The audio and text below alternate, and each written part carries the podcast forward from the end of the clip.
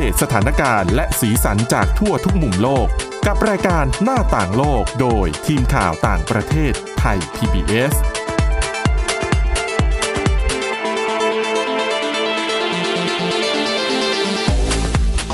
ต้อนรับคุณผู้ฟังสู่รายการหน้าต่างโลกกับทีมข่าวต่างประเทศไทย PBS นะครับ วันนี้มาพบกับคุณกรีนจิรวัตรมาสุขและผมก้าวพงศธรสุขพงศ์ครับ ครับ สวัสดีครับ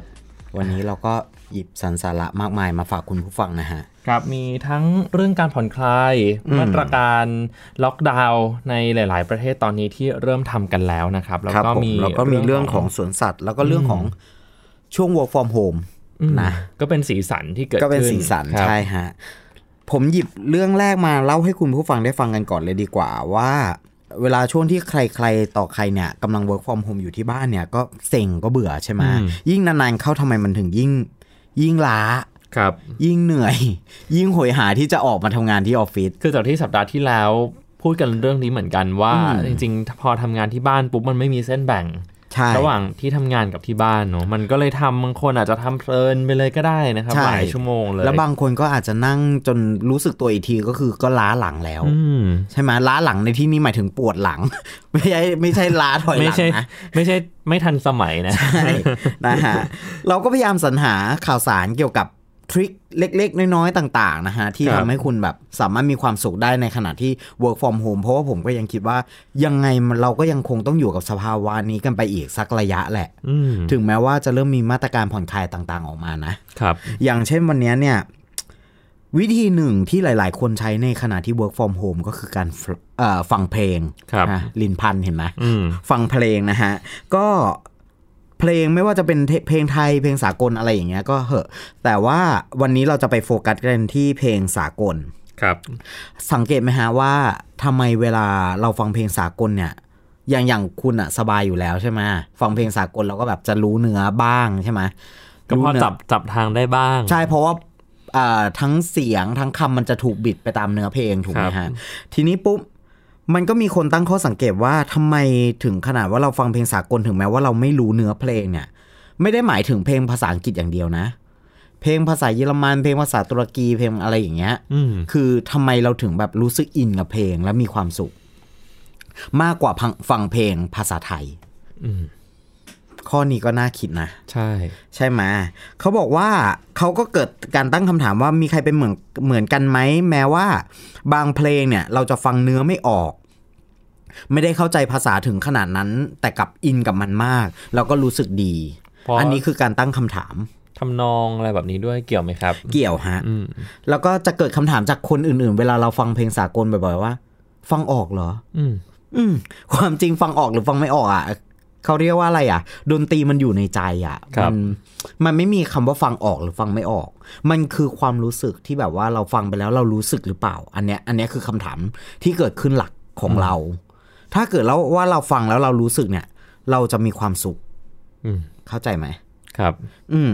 ความจริงก็คือถึงว่าเราจะไม่เข้าใจความหมายของเนื้อเพลงเนี่ย แต่นั่นก็ไม่ได้ทำให้การฟังเพลงของเราเป็นเรื่องที่น่าผิดหวัง เพราะว่าเพลง มันคือภาษาสากล ด้วยจังหวะและท่วงทำนองในตัวไม่ว่า เพลงนั้นจะเป็นภาษาเกาหลี ญี่ปุ่นเวียดนามฝรั่งเศสหรือว่าสเปนก็สามารถสนุกสนานไปกับมันได้นะฮะ เพราะว่าการที่คนเราจะชอบชอบเพลงเพลงหนึ่งเนี่ยไม่ว่าไม่จำเป็นว่าจะต้องเข้าใจเนื้อหาหรือว่ามีเนื้อหาที่โดนใจ หรือว่าภาษาสวย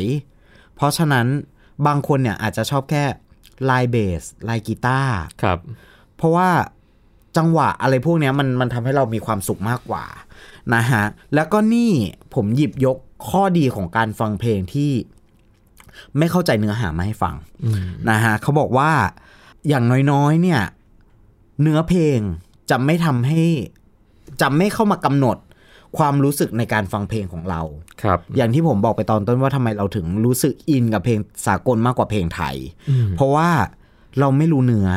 เราจะรู้สึกไปกับดนตรี เบส กลองกีตาร์มากกว่า เพลิดเพลินกับเสียงดนตรีจังหวะแล้วก็ทำนองแทนครับในการฟังเพลงต่างประเทศนั้นนะสมองจะเข้าสู่โหมด passive ครับ ก็คือการรับทางเดียว ทำให้เราไม่ต้องถอดรหัสเนื้อเพลงให้ปวดสมอง แล้วก็ทำให้เรารู้สึกประทับใจกับเสียงของนักร้องในตอนแรก และเสียงของเครื่องดนตรีในลำดับถัดมา เป็นกระบวนการที่ทำให้เราเนี่ยสัมผัสได้ถึงดนตรีจริง ๆ ที่ปกติจะไม่พบเมื่อเราฟังเพลงในภาษาของตัวเอง ภาษาไทยอะไรอย่างเงี้ยฮะแล้วเราก็ยังจะได้พัฒนาความสนใจทางด้านดนตรีมากขึ้นอีกด้วย นี่เป็นข้อดีนี่ของเป็นการฟังเพลง คือปกติเนี่ยฟังโดยที่ไม่ได้คิดหรือว่าไม่ได้ ไม่ได้สนใจเรื่องนี้เลยนะ อันนี้คือเป็นข้อมูลใหม่ เข้าใจไหมอืมมันเป็นเรื่องที่เล็กๆ น้อยๆ แต่ว่าทำให้เราผ่อนคลาย เพราะว่าหลังจากที่สมองเข้าสู่โหมด passive เนี่ย มันจะกลายเป็นเหมือนผู้ฟังอะอืม ก็คือไม่ไม่ตีความไม่ตีความไม่พยายามถอดรหัสเพราะฉะนั้นคำอะไรแบบนี้ ส่วนหนึ่งที่ชัดๆเลยก็ครับคือ สมองของเราอะไม่ต้องทำงานหนักอืมมันก็คือการพักผ่อนจากการ work from home เครียด ก็เป็นเป็นอีกหนึ่งกิจกรรมที่ทำกันได้ง่าย ๆ ด้วยนะครับ คือไม่ต้องออกไปไหนแล้วก็เหมาะกับช่วงนี้ที่ห้างสรรพสินค้าก็ไม่ได้เปิดๆใช่ เต็มรูปแบบขนาดนั้นจะไปไหนก็มาไหนก็ลำบากอยู่ที่บ้านเนี่ยแล้วฟังเพลงไปด้วยอาจจะช่วยคลายความเครียดได้ด้วย ใช่เขาบอกว่า ลองปล่อยให้ดนตรี ไหลไปตลอด3นาทีครึ่งโดยที่แบบไม่ต้องคิดอะไรเลยอืมคือนั่งฟังไปเรื่อยๆ หลับตาฟังไปเรื่อยๆ เพื่ออนุญาตให้สมองเนี่ยได้วางสิ่งหนักๆที่แบกไว้ทั้งวันอืมในการทำงานจากการ work from home ใช่ก็เป็น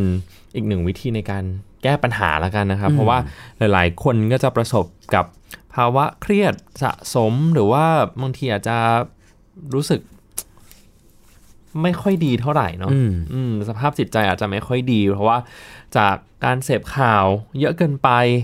รวมถึงการต้องอยู่แต่กับบ้านแบบเนี้ยมันก็ทำให้เกิดความกดดันความเครียดได้เหมือนกัน คุณผู้ฟังอย่าลืมว่าการ work from home เนี่ยหนึ่งงานที่มันไม่ได้สื่อสารกับคนอื่น โดยตรงเนี่ย มันยิ่งทำให้เครียดอืมสองยิ่งผ่านเวลานานเนี่ย มันยิ่งสะสมความรู้สึกนั้น เพราะฉะนั้นเนี่ยเราต้องหาทาง ที่มันจะช่วยผ่อนคลายหรือว่าถ้าเกิดว่าสำหรับใครที่ไม่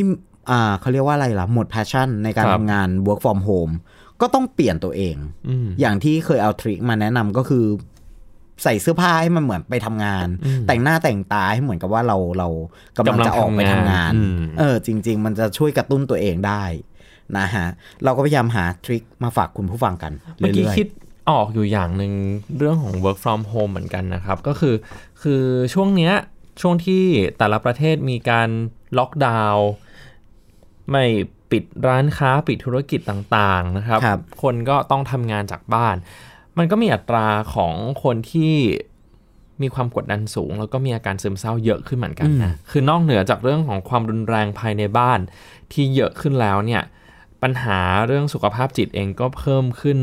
เป็นเงาตามตัวเหมือนกันนะครับๆมันส่งผลกระทบไปทุกอย่างนะฮะ ใช่ แต่ว่าตอนนี้เนี่ยมันก็มีหลายประเทศที่เริ่มผ่อนคลายมาตรการล็อกดาวน์กันบ้างแล้วนะครับ ประเทศแรกก็คือจีนที่เป็นต้นต่อการระบาด เป็นจุดศูนย์กลางมาตั้งแต่แรกเริ่มเนี่ยผ่อนคลายไปแล้วตั้งแต่ช่วงต้นเดือนเมษายนที่ผ่านมาก็คือ เปิดเมืองอู่ฮั่น เปิดมณฑลหูเป่ย มีการสัญจรไปมาตามปกตินะครับ คนจากอู่ฮั่นก็กลับไปที่ปักกิ่งได้แล้วครับคือผมเริ่มเห็นภาพความสดใสแล้วก็การใช้ชีวิตประจำวันของผู้คนเนี่ยกลับมาเป็นเหมือนเดิม แต่ว่าคำว่าเป็นเหมือนเดิมเนี่ยมันก็อาจจะมีอะไรที่เปลี่ยนแปลงไปบ้างอย่างที่เอ่อองค์การอนามัยโลกก็ก็บอกนะครับว่าภายหลังจาก การระบาดของโควิด -19 สิ้นสุดลงไปแล้วเนี่ย มันจะเกิดภาวะปกติแบบใหม่ หรือว่า new normal ขึ้นมา ซึ่งเอ่อการใช้ชีวิตของคนอาจจะไม่เหมือนเดิมอีกต่อไปแล้วครับ เราอาจจะต้อง ล้างมือกันมากขึ้น สวมหน้ากากอนามัย ใช้เจลแอลกอฮอล์ให้เป็นอืมส่วนหนึ่งของชีวิตประจำวันไปเลยนะครับ อันนี้ก็คือตัวอย่างหนึ่งของภาวะปกติแบบใหม่หรือว่า new normal ครับ ที่กรุงปักกิ่งตอนนี้เริ่มกลับมาคือคักแล้วนะคุณกรีน เพราะว่าเขาเริ่มเปิดสถานที่ท่องเที่ยวมากกว่า 70 แห่งนะครับ ซึ่งหนึ่งในนั้นก็มีกำแพงเมืองจีนรวมอยู่ด้วย เมื่อวานเป็นภาพบรรยากาศที่ คึกคักมากทีเดียว อืมเพราะคว่านมีก็คนเริ่เริ่มมใช่ เริ่มกลับไปท่องเที่ยวกันนะครับ โรงเรียนเออก็เปิดตามปกติ แต่ว่าอย่างที่บอกไปนะครับ คือมันเป็นปกติแบบใหม่อืมคือเวลาไปถึงโรงเรียนปุ๊บก็ต้องจะต้องมีการวัดอุณหภูมิก่อน เวลานั่งกินข้าวเด็กๆก็จะนั่งเป็นโต๊ะแล้วก็มีฉากกั้นอืมคือคือให้ให้ให้นั่งเดี่ยวๆ ซึ่งผมไปเห็นในภาพในอินเทอร์เน็ตนะครับ คือบางโรงเรียนเนี่ยสำหรับเด็กมัธยมปลายที่กำลังจะสอบเข้ามหาวิทยาลัย ตรงฉากกั้นเขาก็จะมีข้อมูลเป็นเหมือนจากบทเรียนอะเอามาให้กินข้าวไปด้วย แล้วก็อ่านหนังสือไปด้วย จะได้ทบทวนบทเรียนก่อนสอบเข้ามหาวิทยาลัยเหมือนกันอันนี้ก็เป็นเป็นความเปลี่ยนแปลงที่เกิดขึ้น หลังจากการระบาดของโควิด -19 ในจีนเนี่ยเริ่ม ทรงตัว แล้วก็จำนวนผู้ป่วยในประเทศเนี่ยลดลงนะครับ แต่ว่าจำนวนผู้ติดเชื้อที่มาจากต่างประเทศ หรือว่าผู้ติดเชื้อนำเข้าเนี่ยกลับเพิ่มสูงขึ้น อันนี้ก็เป็นอีกสิ่งหนึ่งที่จีนกำลังเฝ้าระวังอยู่เหมือนกัน ส่วนใหญ่ก็คือมาจากรัสเซียเนี่ยแหละครับอืมพูดถึงเรื่องของมาตรการคลายการล็อกดาวน์ครับ ผมเชื่อว่าหลาย ๆ คนก็คงหวยหาการออกไป การออกไปใช้ชีวิตแหละ แต่ว่าใช้ชีวิตยังไงให้มันปลอดภัยอย่างอย่างของเราสองคน เราก็หวยหานะอืมแต่ว่าเราหวยหาเป็นของกินมากกว่า เพราะว่าตอนนี้รู้สึกว่าอะไรมันก็ลำบากไปเนาะก็คนคนอ่าอย่างชาวอู่ฮั่นนะเขาก็ผ่านการล็อกดาวน์อย่างเข้มข้นใช่เข้มงวดมากนะครับอืมก็คือถ้าสมมติใครกลับมาจากต่างเมืองเนี่ยมีอืมเจ้าหน้าที่ไปปิดกระดาษหน้าประตูห้องเลยว่า คนนี้กำลังทเข้าสู่ำควอรันทีนหรืออ่าว่ากักตัวเองอยู่ เพราะฉะนั้น มาตรการของเขาเนี่ยค่อนข้างเข้มข้นมาก แล้วมันก็ส่งผลให้เห็นแล้วว่า อืม มีประสิทธิภาพจริง ๆ อืมนะนะคครัรับบแต่ว่ายังไงก็แล้วแต่ตอนนี้เรื่องของการผ่อนคลายมาตรการล็อกดาวน์ก็เป็นสิ่งที่หลาย ๆ ประเทศกำลังต้องคบคิดกันต่อไปนะครับ เพราะว่าบางประเทศเนี่ยอาจจะยังไม่พร้อมจำนวนผู้ติดเชื้อยังสูงอยู่ แต่ก็มีแผนที่จะผ่อนคลายมาตรการล็อกดาวน์เพื่อที่จะ เดินเครื่องเศรษฐกิจต่อไปเหมือนอย่างกันที่บอกมันควรจะเป็นระบบระเบียบอืมใช่ไหมว่าเออมันควรจะมีระยะเวลาของมัน มันไม่ใช่ว่าอยู่ดีๆ ปึ้งหรอกเออคลายมาตรการไปเลยอืมมันก็ยังต้องใช้ควบคู่กันไปเพราะว่าตอนนี้ก็อย่างที่บอกว่าถึงแม้ว่าสถานการณ์มันเขาเรียกว่าดีขึ้นไหมคือต้องดูเป็นบางประเทศอย่างอย่างจีนแบบเนี้ยเรียกว่าทรงตัวถ้าดูจากกราฟนะครับ คือกราฟเนี่ยไม่ได้พุ่งขึ้นไป เป็น exponential ละ หรือว่าก้าวกระโดดละครับแต่ว่าผมจะเริ่มราบไปเรื่อยอืมๆแบบนี้ก็แสดงว่าเริ่มทรงตัวแต่บางประเทศเนี่ยอย่างเช่นสิงคโปร์เพื่อนบ้านอาเซียนของเราเนี่ยครับ คือกราฟก็ยังพุ่งอยู่ แล้วก็ตอนนี้สิงคโปร์ก็ถือว่าเป็นประเทศที่มีผู้ติดเชื้อสะสมอันดับหนึ่งของอาเซียนแล้วด้วยนะครับ แต่เดิมเนี่ยสิงคโปร์อาจจะได้รับคำชมเชยก็จริง ตอนนี้เขาก็ยังมีระบบการจัดการที่ดี เพียงแต่ว่าจำนวนผู้ติดเชื้อรายใหม่ของสิงคโปร์ส่วนใหญ่ก็เป็นแรงงานชาวต่างชาติที่มาจากเอเชียใต้อินเดียบังกลาเทศ เพราะฉะนั้นก็เลยกลายเป็นช่องโหว่ว่าการปฏิบัติต่อแรงงานต่างชาติพวกนี้สิงคโปร์อาจจะยังทำได้ไม่ดีพอออืมเพราะว่าแรงงานต่างชาติก็ไปอยู่รวมกันในหอพัก ใครที่ติดเชื้อมาก็มีโอกาสแพร่เชื้อต่อไปได้ง่ายด้วย มันกลายเป็นจุดที่จะกระจายได้ง่ายขึ้น ใช่คนะรับฮะ อะเอาละครับเดี๋ยวช่วงที่2นะครับชวนคุยกันต่อเรื่องของการผ่อนคลายมาตรการล็อกดาวน์ไปดูซิว่า ประเทศในแถบยุโรปเนี่ยเขาผ่อนคลายยังไงกันบ้างครับ หน้าต่างโลกโดยทีมข่าวต่างประเทศไทย PBS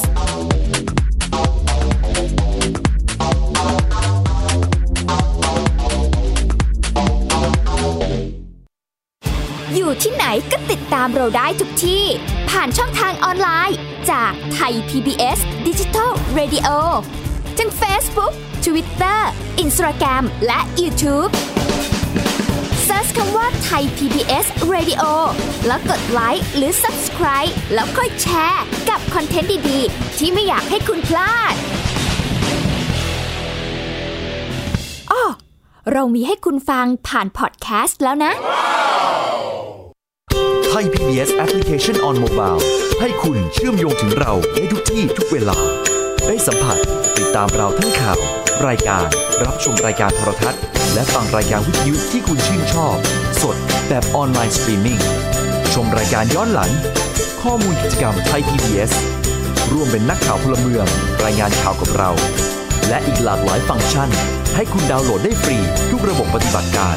ติดตามข้อมูลเพิ่มเติมได้ที่ www.thaipbs.or.th/digitalmedia พราะวิทยาศาสตร์อยู่รอบตัวเรา มีเรื่องราวให้ค้นหาอีกมากมาย เทคโนโลยีใหม่ๆ เกิดขึ้นรวดเร็วทำให้เราต้องก้าวตามให้ทันอัปเดตเรื่องราวทางวิทยาศาสตร์ เทคโนโลยี และนวัตกรรม ที่จะทำให้คุณทันโลก กับรายการ s c i e n t e c h ทุกวันจันทร์ถึงวันศุกร์ทางไทย PBS Digital Radio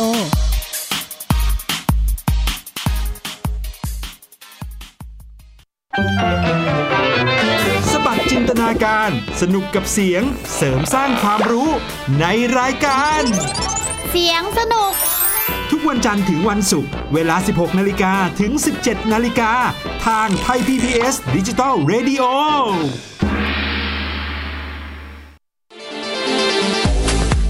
หน้าต่างโลกโดยทีมข่าวต่างประเทศไทย PBS กลับมาสู่ช่วงที่ 2 ของหน้าต่างโลกนะครับ ชวนคุยกันต่อเรื่องของการผ่อนปรนผ่อนคลายมาตรการล็อกดาวน์ตอนนี้ หลายประเทศในยุโรปก็เริ่มที่จะลดข้อจำกัดต่างๆ กันแล้วนะครับคุณกรีน อย่างเช่นที่เยอรมนีอ่าใช่ฮะ ก็เริ่มมีมาตรการต่างๆ ออกมา แต่ว่าวันนี้ผมจะพาไปฟังเรื่องเศร้าๆก่อนอะครับนะฮะก็ผลกระทบมาจากการปิดเมืองนะฮะและการกักตัวอยู่บ้านมันก็สร้างผลกระทบกับแวดวงธุรกิจหลากหลายรูปแบบนะไม่ว่าจะเป็นห้างร้านต่างๆ ห้างสรรพสินค้านะฮะรวมถึงสถานที่ท่องเที่ยวต่างๆสวนสัตว์ ก็เป็นอีกหนึ่งในสถานที่ที่ได้รับผลกระทบจากปัญหาการเงินอย่างหนักอืมจนถึงขั้นตอนเนี้ย เขาต้องออกแผนการสุดท้ายไว้รองรับสถานการณ์ที่มันแบบเร็วย่ำแย่เออเลวร้ายมากที่สุดอืมว่าอาจจะจำเป็นต้องฆ่าสัตว์บางชนิดในสวนสัตว์อืม แต่ว่าเพื่อเอาไปทำอะไรวะนั้นเดี๋ยวเดี๋ยวเดี๋ยวผมเล่าให้ฟังดีกว่าครับนะฮะสวนสัตว์อันเนี้ยมันชื่อว่านอยมูนสเตอร์นะฮะอ่าตั้งอยู่ทางตอนเหนือของเยอรมนี เขาได้ร่างแผนการฉุกเฉินว่าสัตว์บางชนิดอาจจะต้องถูกกำจัด เพื่อลดค่าใช้จ่ายอืมพร้อมกับระบุว่าในสถานการณ์ที่เลวร้ายที่สุดเนี่ย อาจจะต้องฆ่าสัตว์บางชนิดเพื่อเป็นอาหารให้สัตว์อื่นครับ เพื่อรักษาเอาไว้อืมโดยเอ่อ ผู้อำนวยการของสวนสัตว์แห่งเนี้ยเขาบอกว่าถ้าหากสถานการณ์เลวร้ายมาก ชนิดที่ว่าไม่มีอะไรจะแย่ไปกว่านี้แล้วเนี่ย หากทางสวนสัตว์ไม่มีเงินพอที่จะซื้ออาหารให้เหล่าสัตว์ทั้งหลาย หรือหากผู้จัดหาอาหารของชั้นของของทางสวนสัตว์เนี่ยฮะไม่สามารถจัดซื้ออาหารได้ครับเพราะข้อจำกัดที่เพิ่งออกมาใหม่ ก็อาจจะต้องฆ่าสัตว์บางชนิดเพื่อนำไปเป็นอาหารให้สัตว์อื่นแทน อืม มันก็น่าเศร้านะ อย่างไรก็ดีนะฮะ ทางผู้อำนวยการกล่าวว่าสถานการณ์ในตอนนี้ยังไม่ได้เลวร้ายถึงขั้นนั้นฮะ แต่ก็มีลิสต์ไว้แหละว่า มีสัตว์ที่อาจจะต้องถูกฆ่า คิดว่าเป็นสัตว์ประเภทไหนในสวนสัตว์สัตว์ ลองเดาดูในสวนสัตว์อะฮะ กินพืชอะไรแบบนี้ป่ะใช่มันก็กินพืชเกือบหมดนะ กินเนื้อไม่หมายก็มีอยู่ถึงไม่ว่ากี่ชนิด คือเอาสัตว์ที่กินพืชไปให้สัตว์กินเนื้อกินป่ะ อืม สัตว์ชนิดแรก ๆ ที่เขาคิดว่าจะต้องถูกครับฆ่าเนี่ย ก็คือแพะและกวางอืมจะเป็นสัตว์อันดับแรก ๆ นะฮะที่ที่ถูกฆ่า ในขณะที่สัตว์ชนิดไหนรู้ไหมฮะที่ที่ถูกวางไว้เป็นลำดับสุดท้าย ว่าจะต้องรักษาให้รอด สิงโตผิดฮะมันก็คือหมีขั้วโลกอ๋อซึ่งเป็นหมีขั้วโลกตัวที่ใหญ่ที่สุดในเยอรมนีครับด้วยขนาดตัวกว่า 12 ฟุตนะฮะ สัตว์ตัวนี้จะถูกเก็บเอาไว้เป็นลำดับสุดท้ายอืมก็คือจะดูแลเอาไว้จนถึงถึงสุดท้ายนั่นแหละเขาบอกว่าสวนสัตว์แห่งนี้เนี่ยจะต้องปิดทำการชั่วคราวหลังจากที่เยอรมนีเอ่อเยอรมนีเนี่ยประกาศล็อกดาวน์ไปเมื่อวันที่ 15 มีนาคมที่ผ่านมา ซึ่งมันก็เป็นระยะเวลาที่ที่นานพอที่จะทำให้สวนสัตว์เนี่ยขาดรายได้ เพราะว่าอย่าลืมว่าแต่ละวันเนี่ย สัตว์ในสวนสัตว์ก็ก็ยังจะต้องกินอยู่ ใช่ เขาก็ใช้วิธีอื่น ๆ นะ เออคือการฆ่าสัตว์เล็กเนี่ยไม่ได้ไม่ได้เป็นทางแก้อยู่แล้ว แล้วก็อืมไม่ได้เป็นการวางมาตรการไว้ลำดับต้นครับๆทางแก้เขามีทั้งเปิดให้ชมออนไลน์ เปิดเอ่อรับการแก้ปัญหาโดยการรับเงินบริจาค อืม